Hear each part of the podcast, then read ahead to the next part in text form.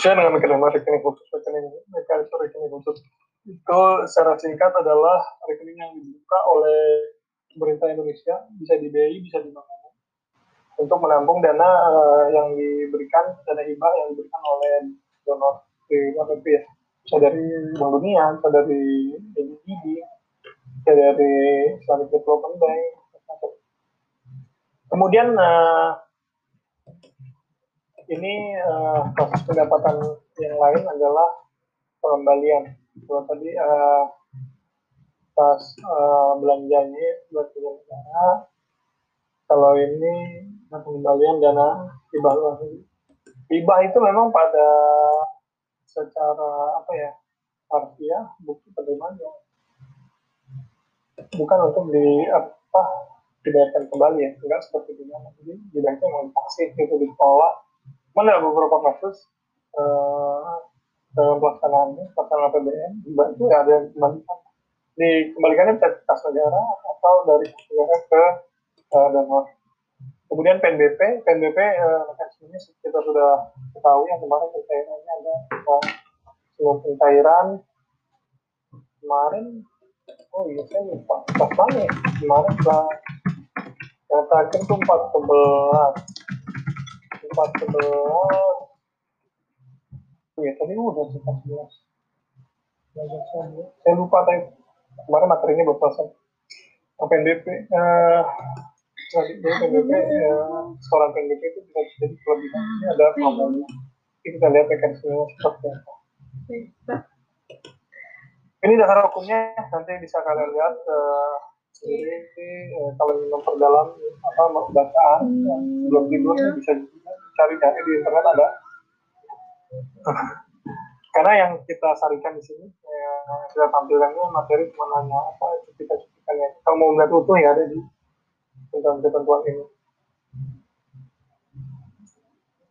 Yang pertama eh, terkait kasus perpajakan eh, pajakan khususnya PPN dan PPNBM kalau untuk di luar negeri ini eh, atau proyek yang dibiayai eh, dari lima luar negeri ini memang secara ketentuan PPN dan PPNBM tidak dipungut. Begitu juga dengan PPH. Eh, beda kalau PPH itu ditanggung pemerintah, jadi dia dipungut tapi ditanggung pemerintah. Kalau PPN PPNBM tidak dipungut, dibebaskan. Ini ada beberapa definisi ya. Eh, kita lihat aja di sini ada hibah luar negeri yang terima negara devisa atau devisa atau devisa yang dirupiahkan diperoleh atau beli hibah? Tidak perlu dibayar kembali. Tidak perlu dibayar kembali dalam arti jumlah hibahnya. Kalau pinjaman dibayar kembali. Inilah uh, yang kedua adalah kontraktor. Di sini kontraktor itu adalah pelaksana pekerjaan dari iya, proyek pemerintah di sini penting untuk mengetahui definisi kontraktor kon dalam konteks ini ya uh, pasangan. Kontraktor adalah konsultan, kontraktor konsultan dan pemasok supplier yang berdasarkan kontrak melaksanakan proyek pemerintah yang dibayar dengan hibah atau dana pinjaman luar negeri. Proyek pemerintah ini. Proyek yang tercantum dalam DIP ini lama memang tahun 96, tapi uh, sampai saat ini belum dicabut dan belum ada peraturan penggantinya dan ini masih kita bisa analogikan kalau sekarang pakai DIPA dulu di parisian uh, proyek definisi yang lain nanti bisa kalian bahas. Yang pertama untuk PPN dan PPNB. Nah, untuk PPN dan PPNB ini memang uh, secara umum uh, kalau yang sesuai ketentuan ini tidak di, di, di tidak dipungut ya atau dibebaskan. Bisa dilihat di sini pemasukan barang atau jasa dari luar daerah Fabian, luar daerah Fabian tahu ya. uh, oleh kontraktor utama di sini yang di highlight kontraktor utama ya. Definisinya tadi meliputi impor BKP, pemanfaatan JKP, pemanfaatan BKP tidak berwujud dari luar daerah Fabian dari luar daerah Pabean ya, ini masuk di impor masuk. di pemberitahuan impor barang atas impor barang ini dibubuhi cap bebas biaya masuk dan bebas biaya dan biaya, masuk dan biaya masuk tambahannya. Eh, tidak dipungut PPN dan PPNBM. Namun untuk pajak penghasilan ditanggung oleh pemerintah. Jadi dibubuhi itu. Kemudian di, di, diberi cap. SSP-nya tidak perlu dibuat ya.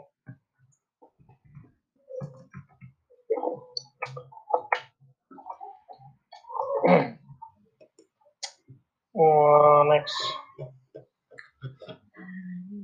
Nah ini ada uh, terminologi kontraktor utama jadi kontraktor utama. Jadi kalau ada pemenang lelang itu ada kontraktor. Dia bisa mensubkontraktorkan lagi gitu. Nah ini ini terjadi di apa? Di para prakteknya di lapangan itu ada kontraktor utama yang menang. Biasanya perusahaan besar kemudian ada subkontraktor perusahaan-perusahaan kecil lainnya yang uh, mensupport pelaksanaan ya. Kalau kontraktor utamanya ada joint operation atau apa ya operasi gabungan ya, uh, baik joint operation dan anggota uh, joint operation harus terdaftar sebagai perusahaan pajak. Uh, perusahaan pajak kan uh, untuk perusahaan pajak.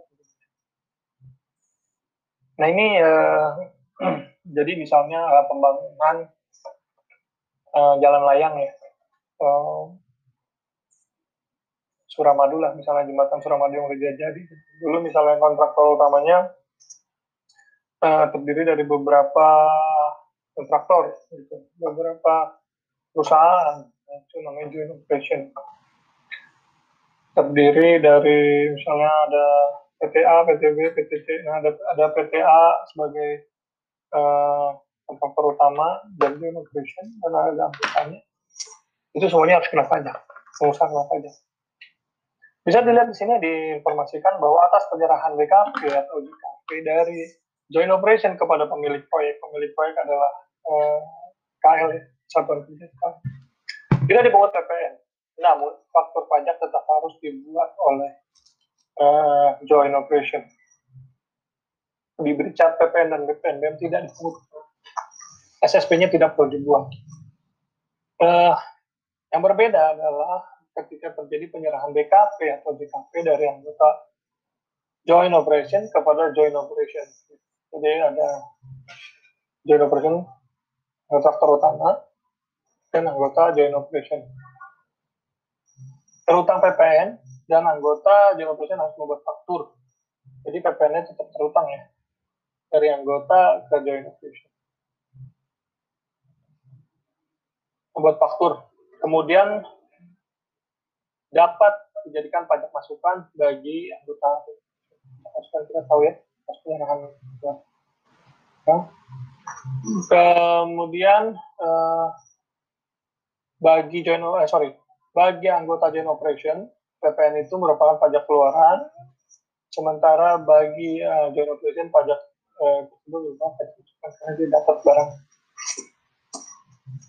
kemudian ini bisa diper uh, apa, diperhitungkan kredit pajak. Kemudian eh, contoh eh, ada informasi yang kedua terkait kontraktor utama eh, melaksanakan proyek pemerintah yang dananya sebagian saya katakan sebagian dari hibah yang sebagian lagi dari PBN atau rupiah Treatmentnya ada dua berbeda. Kalau yang dari hibah atau pinjaman luar negeri itu tidak dipungut PPN dan PPNBM. Faktur pajaknya tetap dibuat namun diberi cap PPN dan PPNBM. Faktur pajak ya beda sama surat setoran. Faktur pajak kan dasar pengenaan PPN dan PPN, PPNBM, tapi dia tidak dikasih cap tidak PPN dan PPNBM, tidak setoran pajak tidak perlu dibuat. CSP untuk PPN dan PPNBM tidak perlu dibuat. Sementara untuk uh, apa ya penyerahan uh, proyek atau penyelesaian proyek yang dibiayai dari dana dari APBN, ya terutama pajak itu udah normal ya. Faktur pajak itu juga, setoran pajaknya juga harus surat-surat pajaknya. Jadi ada dua treatment ya. Kalau yang lebih kesan pelanggarannya apa pembiayaannya. Kemudian uh, masih soal PPN dan PPN. Perolehan PKP dan JKP di dalam daerah pabean. Dalam daerah pabean dilakukan oleh kontraktor utama dari subkontraktor atau pihak lain tetap ke utang PPN bagi kontraktor utama. Karena dia diperolehnya dari subkontraktor, bukan dari luar pajak masukan yang dapat dikreditkan sepanjang untuk proyek tersebut.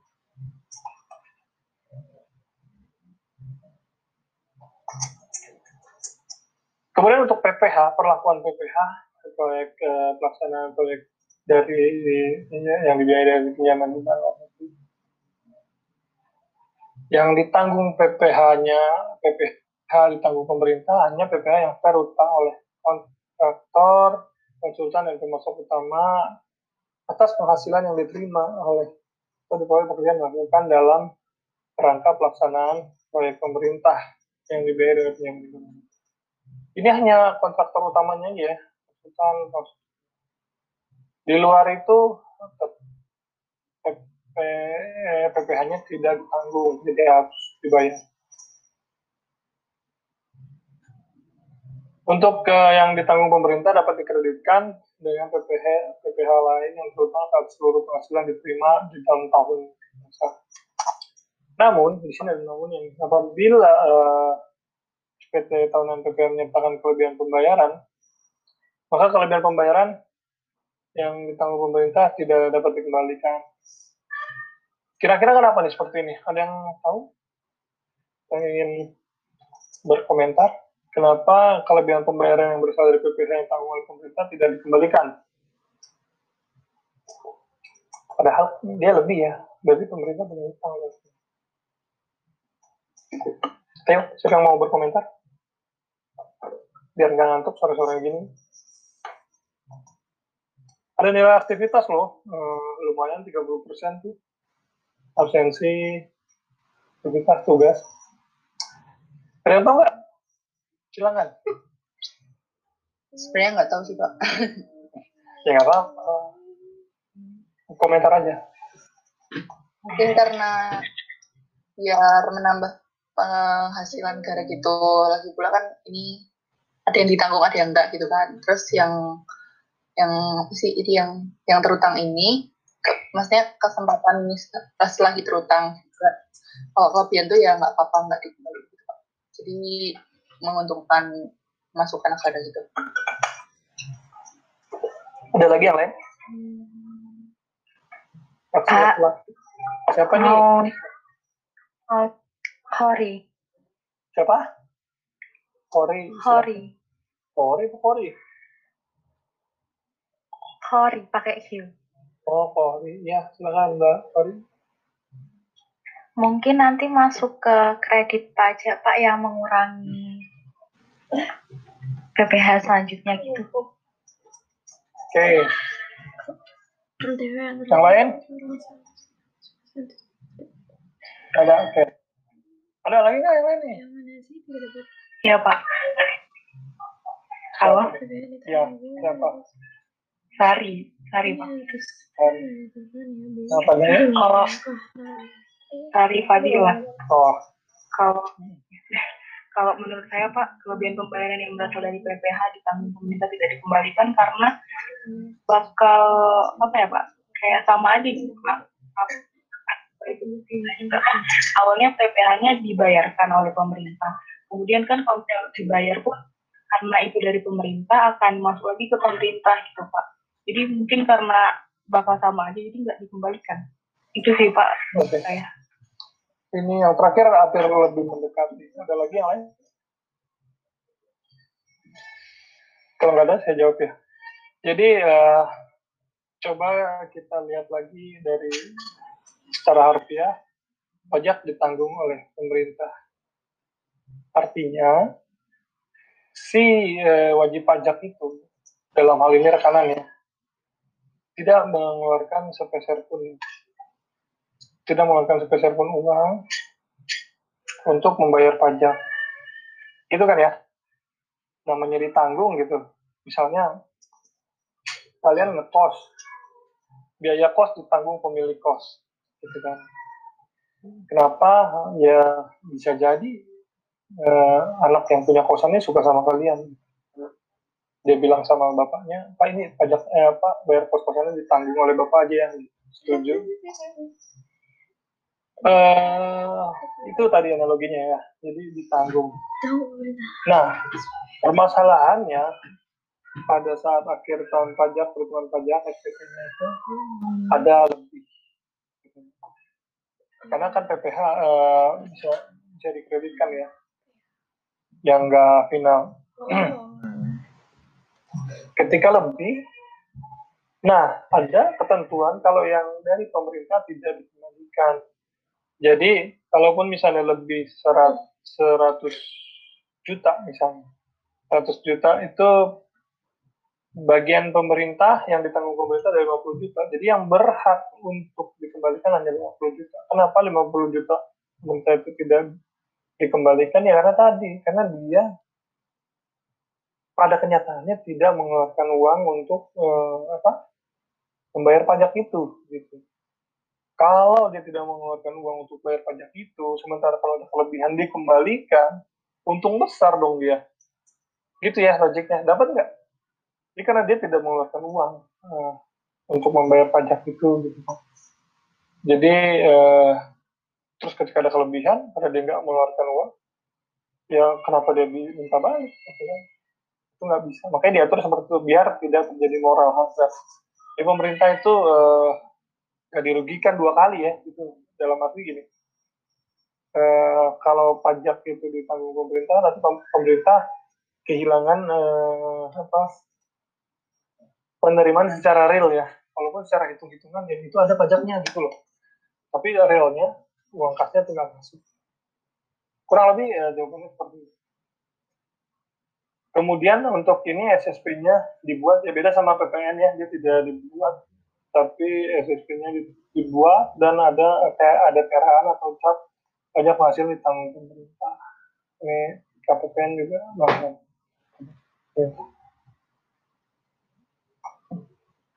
Kemudian secara umum atas kasus perpajakan ya, eh, atas kesalahan SP2D, biasanya di SP2D ya, karena pelaksanaan anggaran kan ya.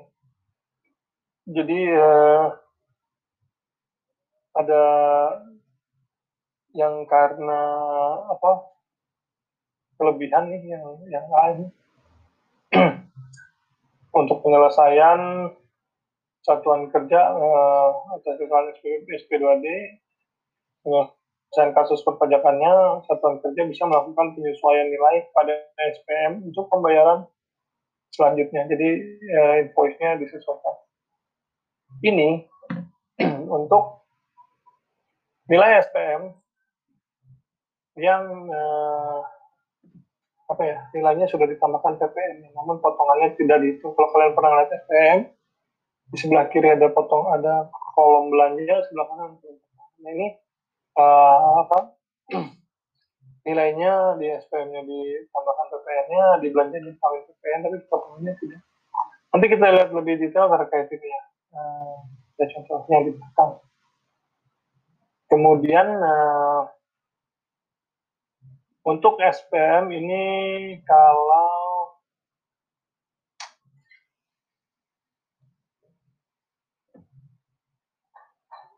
kalau yang ini dia uh, dananya jadi misalnya apa ini ada pengembalian bisa pengembalian dana pajak yang diperhitungkan sebesar uh, hanya yang kekurangannya aja atau keseluruhan dananya dikembalikan. Jadi uh, dia merasa nih uh, atau si wajib pajak.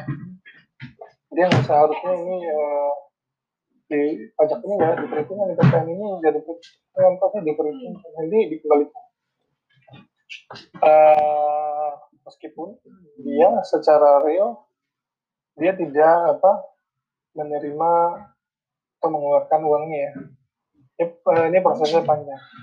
Tapi yang paling mudah adalah mengembalikan dana seluruh dana untuk kemudian diajukan penyelesaiannya eh, atas kesalahan tersebut disampaikan eh, ke Direktorat Perbendaharaan, eh, SPU Direktorat Negara untuk dilakukan penyelesaian transaksi pembebanan Nah ini tadi pembebanan Nexus otomatis nanti apa ada penyesuaian.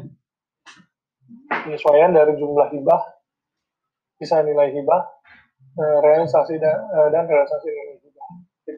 Di berkurang ya penerima mengurangi penerima kita lanjut di berikutnya uh, contohnya ada satuan kerja Bina Marga ya tujuan PUPR maupun kegiatan yang biaya pinjaman pada tanggal 15 Mei katakanlah mengajukan SPM senilai 100 juta itu APBN untuk pembayaran kegiatan pembangunan jalan dan jembatan di Provinsi Kupang. Dalam SPM tersebut, pada kolom belanja tercantum nilai sebesar 110 juta. Padahal uh, kontraknya nilai pekerjaannya 100 juta. Uh, kemudian pada kolom potongan tercantum nilai 10 juta untuk jenis PPN. KPPN pun menerbitkan SP2D uh, berarti uh, di sini banyak ya salahnya berjamaah ya. Pertama salah yang buat SPM kemudian KPPN juga salah. Apa yang perlu dilakukan untuk memperbaiki kesalahan tersebut KPPN juga salah karena harusnya begitu dia melihat SPM itu dia harus mengembalikan ini enggak pertama uh, kalau yang dibiayai pinjaman di luar negeri itu tidak di, tidak di KPN. Jadi seharusnya ada tercantum 100 juta di kolom potongannya kosong. Kita lihat eh, penyelesaiannya. Yang paling mudah adalah meminta rekanan untuk menyetorkan senilai SP2D yang telah diberikan. Itu yang paling mudah ya, karena uh, kita minta rekenannya tolong tolong dong dikembalikan dulu semuanya. Kita ada kesalahan. Nanti tolong di uh, nanti kita akan terbitkan SPM baru yang benar. Karena apa? Karena nilai SPM dan SP2D tidak bisa dikoreksi buat jadi uh, ini untuk mencegah terjadinya fraud ya jadi uh, pengamanannya seperti itu jadi kunci SPM dan SP2D nilai itu jadi yang bisa dilakukan adalah mengembalikan uh, nilai yang sudah dibayarkan. Kemudian atas setoran tersebut uh, dilakukan uh, pemulihan pagu atau uh, apa ya? Recover pagu ya. Jadi uh, misalnya dari tadi yang 100 juta tadi, pagunya 500 juta, 100 juta itu nanti dikembalikan lagi atas realisasi 100 juta itu pagunya dari 500 berkurang ke 400 karena dipotong 1 juta. Nah karena ada setoran tadi, karena kesalahan tadi disetorkan, pagunya balik lagi nih, harus diurus untuk biar bisa 500 tadi, harus diurus ke KPPN. Uh, menggunakan SSPD. Kemudian uh, Satker mengajukan nilai SPM yang benar nilai butuh kontrak 100 juta tanpa potongan SPM yang benar kurang lebih seperti itu untuk uh, penyelesaian ini. Uh, yang paling mudah sih seperti itu.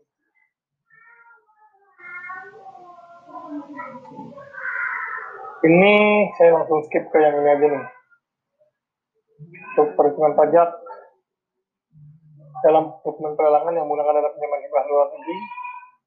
Penjelasannya seperti ini. Ini cukup komprehensif ya jadi kita lihat di sini ada nilai kontrak pekerjaan dengan nilai eh, nilai kontrak adalah nilai pekerjaan ditambah PPN. Di sini ada nilai pekerjaan 100, PPN-nya 10, maka nilai kontrak adalah 110. Nah kalau eh, apa? Di sini juga untuk PLN sama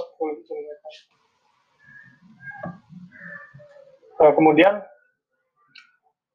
ada keterangan tambahan kalau kontrak ini 70 persennya dibiayai oleh PLN, rupiah murni 30 persen. 30 rupiah murni itu dari APBN. APBN yang uh, sebenarnya dari uh, dana penerimaan uh, asli pemerintah ya. Kalau ini kan dari.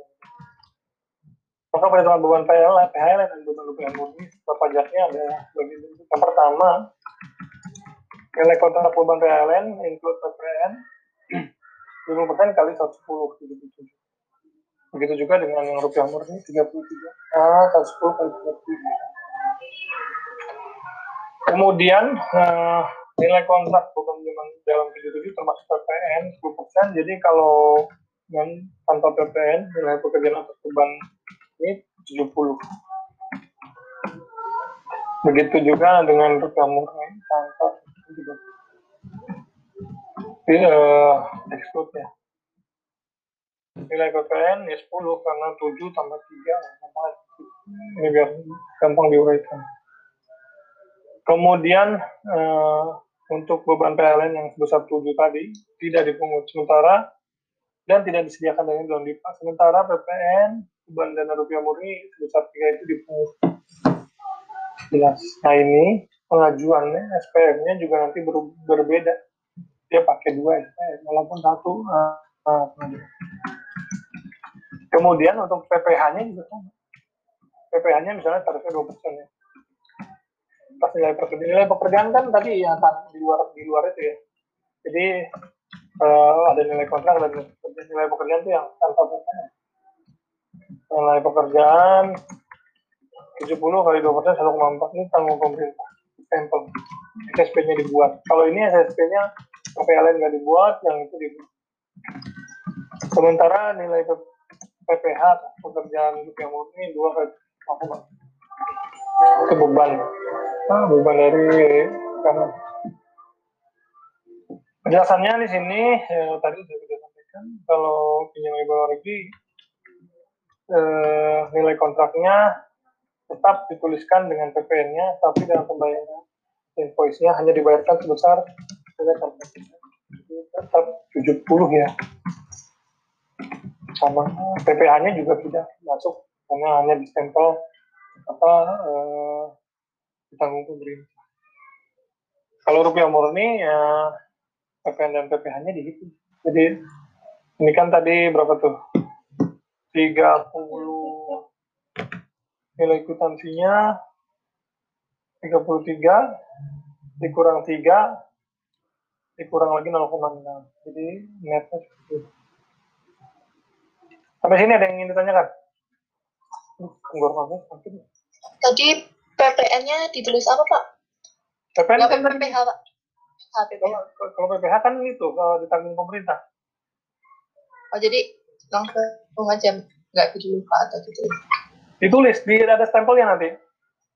Ada oh, di, ya. ada stempelnya di SSP-nya SSP-nya kan wajib dibuat. Harus dibuat kalau yang PPH harus dibuat dibubuhi eh, tanda stempel ditanggung pemerintah. Itu gitu. Kalau yang PPN enggak PPN SSP-nya nggak di, di, nggak dibuat.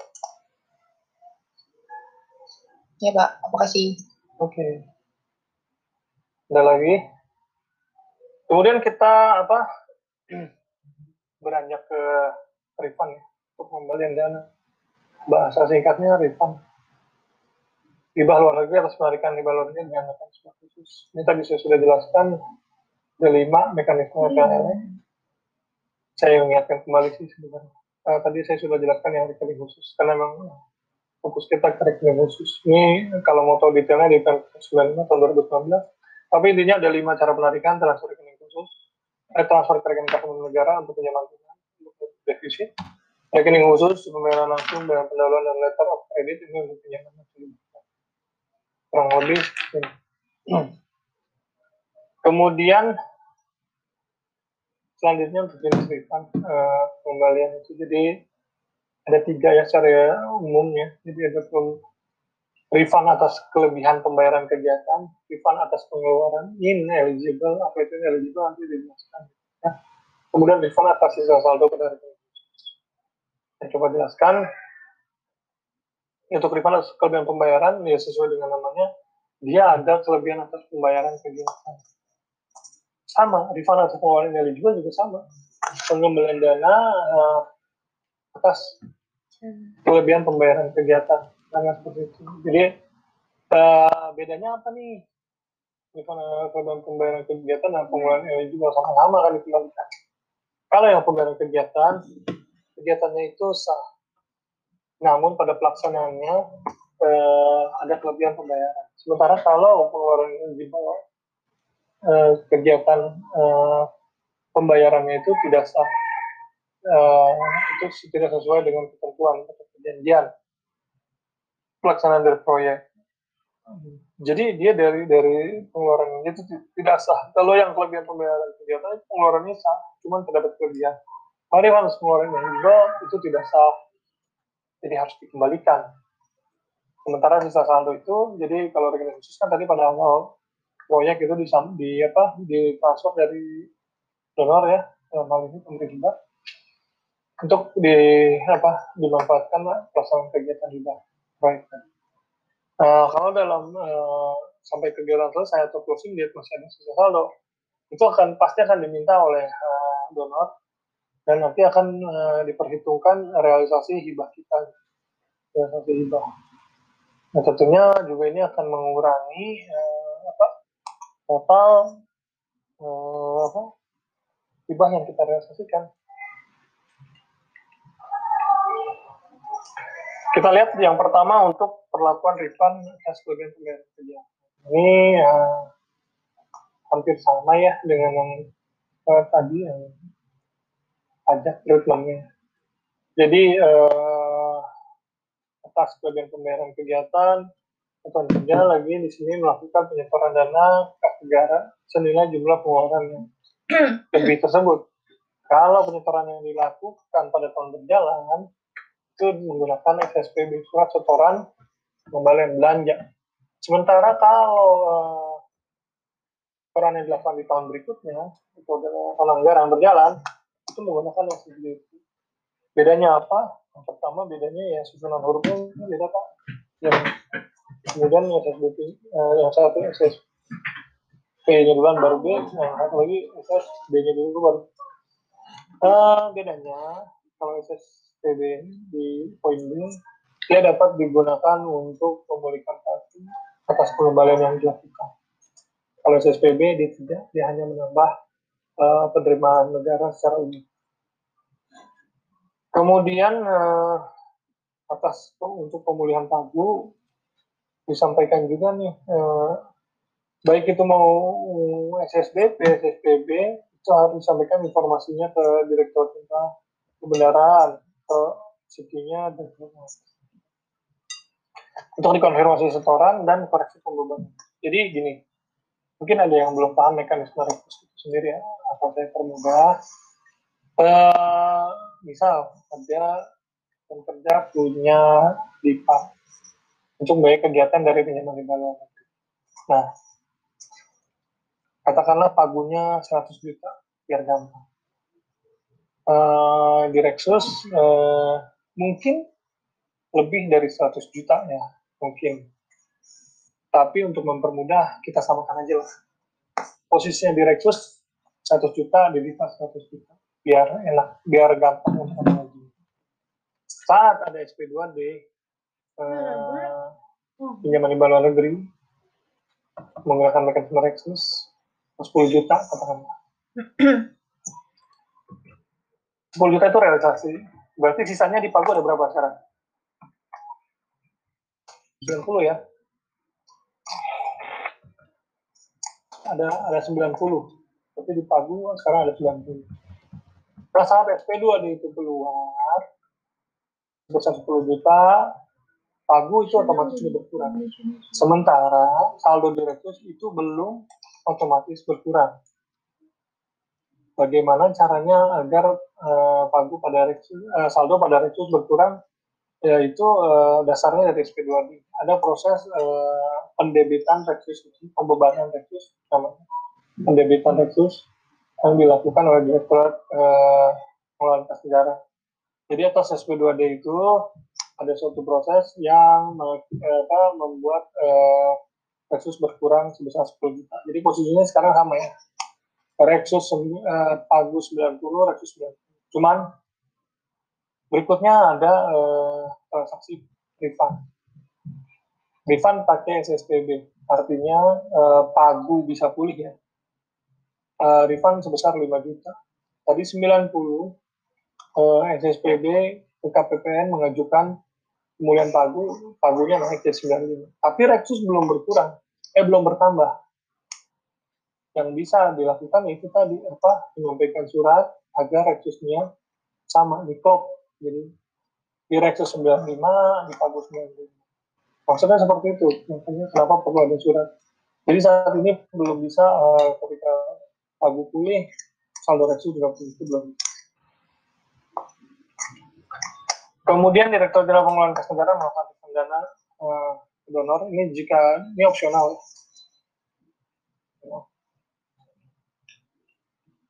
Kalau diminta, yang pasti ada pengembalian dana uh, Rexus.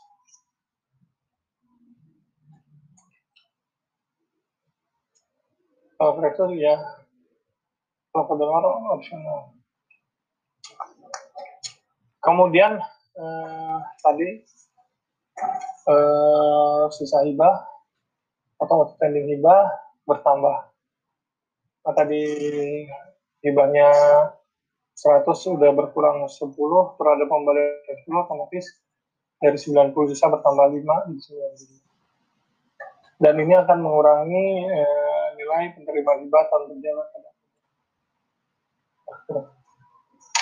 itu ya konsepnya perjalanan panjang dari satu kesalahan dan satu kegiatan pengembalian jadi akan mengurangi uh, nilai realisasi hibah sampai sini ada yang tanyakan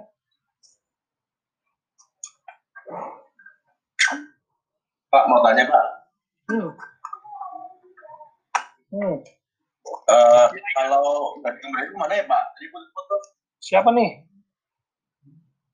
Kalau dia Pak. Ya, silakan. Kalau daging itu mana ya Pak? Tadi putus-putus Pak. Saya. Apanya? Yang memba uh, kelebihan bayarannya, kelebihan hibahnya. Iya, kenapa? bukan opsional jika diminta refund. Kalau tidak di refund itu Bukan. mana ya Pak uangnya? Gini, opsional kalau ke rekening donor ya. Bisa tambahin lah biar nggak bingung. Rekening donor. Kalau Rexus ini eh, wajib lah. Kalau enggak dia duitnya akan eh, rendap di Aircun. Karena kan setoran kan pasti ke kas negara kan. Sementara itu merupakan bagian dari uh, pinjaman hibah gitu. Harus dikembalikan ke. Kalau yang rekening donor ini opsional. Jadi uh, tapi dia mencatat uh, apa telah berkurang sebesar ini dari outstanding. Seperti itu, Mas Pramudia. Ada lagi? Itu sampai kapan ya, Pak? Di mana? Di Rexus? di akunnya?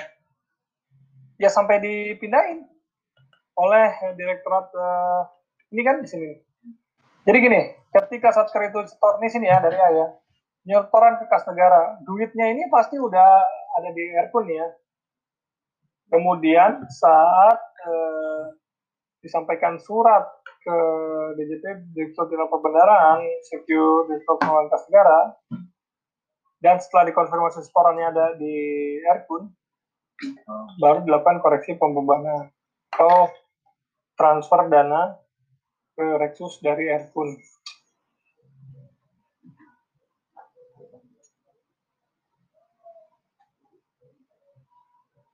Gini, jadi saat Satker itu menyetor, duitnya ada di ada di Aircon.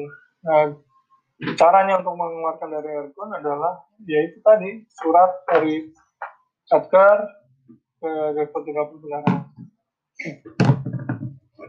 Untuk uh, koreksi uh, pembebanan Itu ada lagi?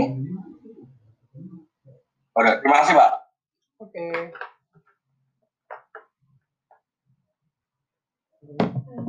Pak, mohon maaf. Ya, gimana?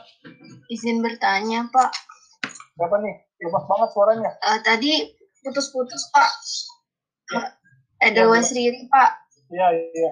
Uh, tadi uh, pas jadi pas transfernya dari Rexus ke Erkun itu saat terjadi pendebitan atas SP2D tadi ya, Pak. Tadi putus-putus soalnya, Pak. Maaf. Ya, jadi uh, pendebitan itu uh, dilakukan secara manual oleh Direktorat Pengelolaan Kas Negara atas SP2D yang terbit. Jadi informasi SP2D yang terbit itu disampaikan secara otomatis di span uh, ke Direktorat Pengelolaan Kas Negara. Atas SP2D yang terbit baru dibebankan uh, atau didebit Lexus hibah terkait seperti itu, Mbak Edelweiss.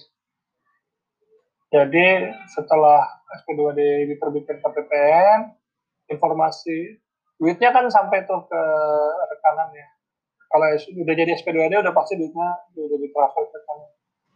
Nah, atas uh, eh, SP2D yang terbit itu baru uh, Rexusnya dibebankan.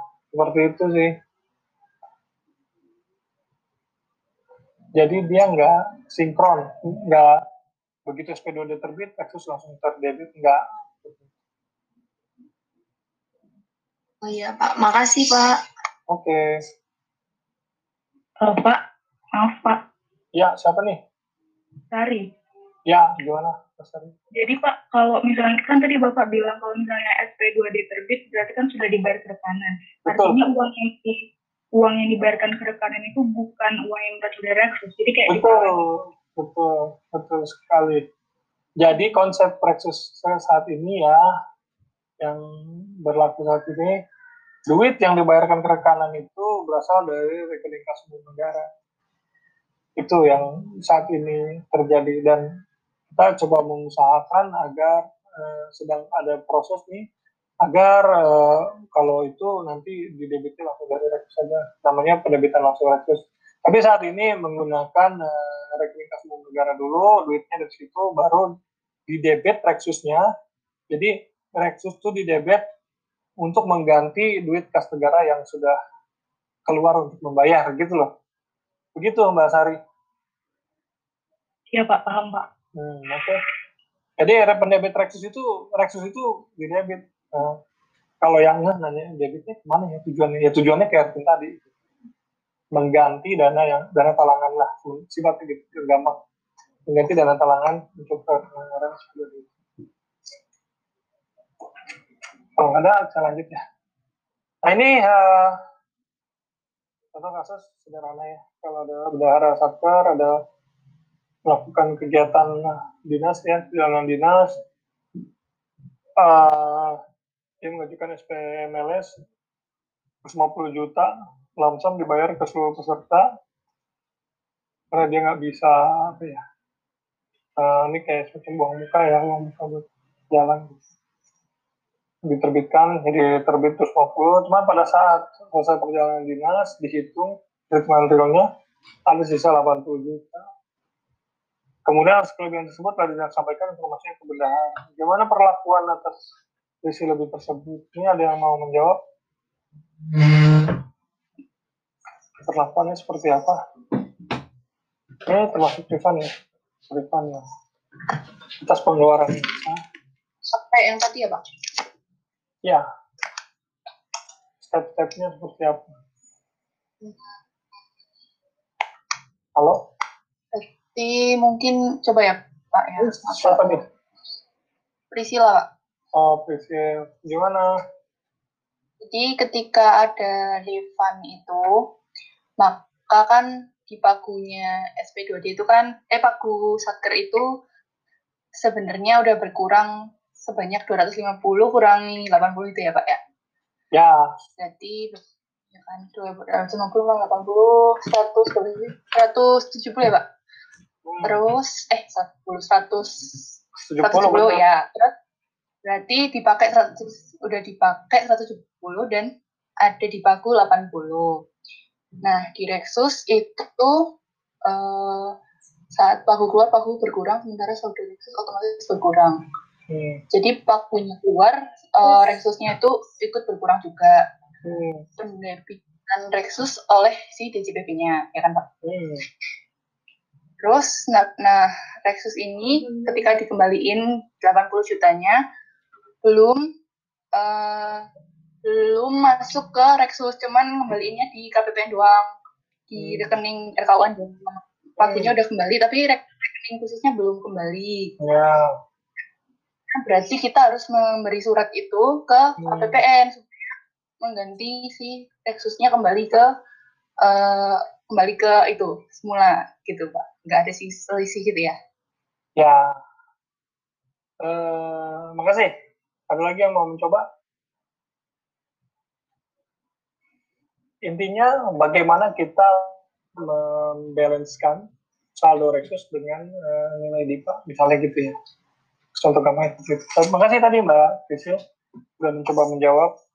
Jadi uh, yang pertama dilakukan ini jawabannya contoh jawaban bukan mutlak seperti ini. Jadi atas kelebihan tadi tadi kan uh, eh, 250 juta di awal sudah mengurangi pagu ya pagu satker. Katakanlah pagu pagu satker tuh 500 juta jadi sudah berkurang 250 juta. Atau biar gampang deh satu miliar berkurang 250 juta jadi sisa 750 juta sudah berkurang tuh saat SPMLS itu terbit untuk perjalanan dinas. Kemudian kan tadi ada kelebihan 80 juta ya. Berarti reolnya itu cuma 170. Cuman apakah di pagu itu sudah berubah 170 kan belum otomatis otomatis belum berubah. Kemudian ini harus ada penyetoran sistematisnya seperti ini. Penyetoran atas kelebihan tadi. Sesi kelebihan. Harus disetorkan. Bisa disetorkan oleh pejabat atau pegawai bersangkutan. Dan dilaporkan ke bendahara atau di kolektif oleh bendahara. Bendahara ayo kumpulin kumpulin di sini gitu kan yang tanggung jawab pada akhirnya memang bendahara soalnya yang akan ditagih oleh pemeriksa. Kumpulkan setorkan kalau udah disetorkan ya otomatis dia dapat bukti setor dong. Ya enggak namanya BPN tadi. Benar? Lewat MPNG tiga ya tuh. Kemudian udah dapat bukti setor. Kalau anggaplah di tahun berjalan nih. Jadi namanya SSPB bisa juga SSBP kalau tahun berikutnya cuma tidak bisa melakukan pemulihan Satker menyampaikan surat ke KPPN untuk melakukan surat pemulihan pagi sebesar nilai. Nah, kalau di sini contohnya kelebihan pembayaran. Nilai yang di store berarti ini 80 juta lah ya tapi kemudian ini kan berarti yang di store.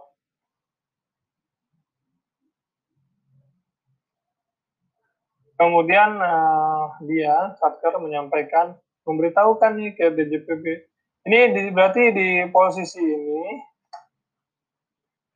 pagu pulih ya pagu pulih eh, bertambah lah.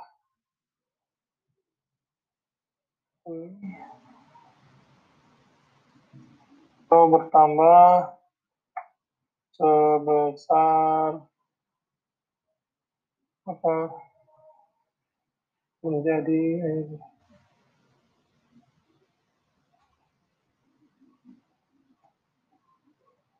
750 juta.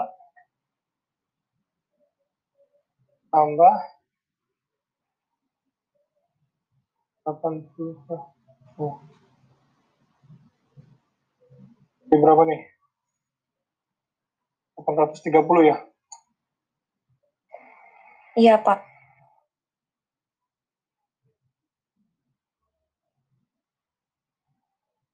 Ini Nah, karena ini pagunya udah pulih nih.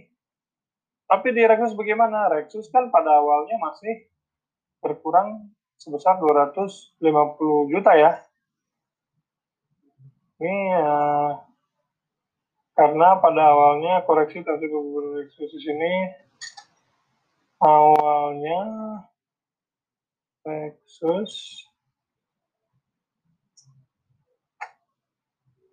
Lexus terdebit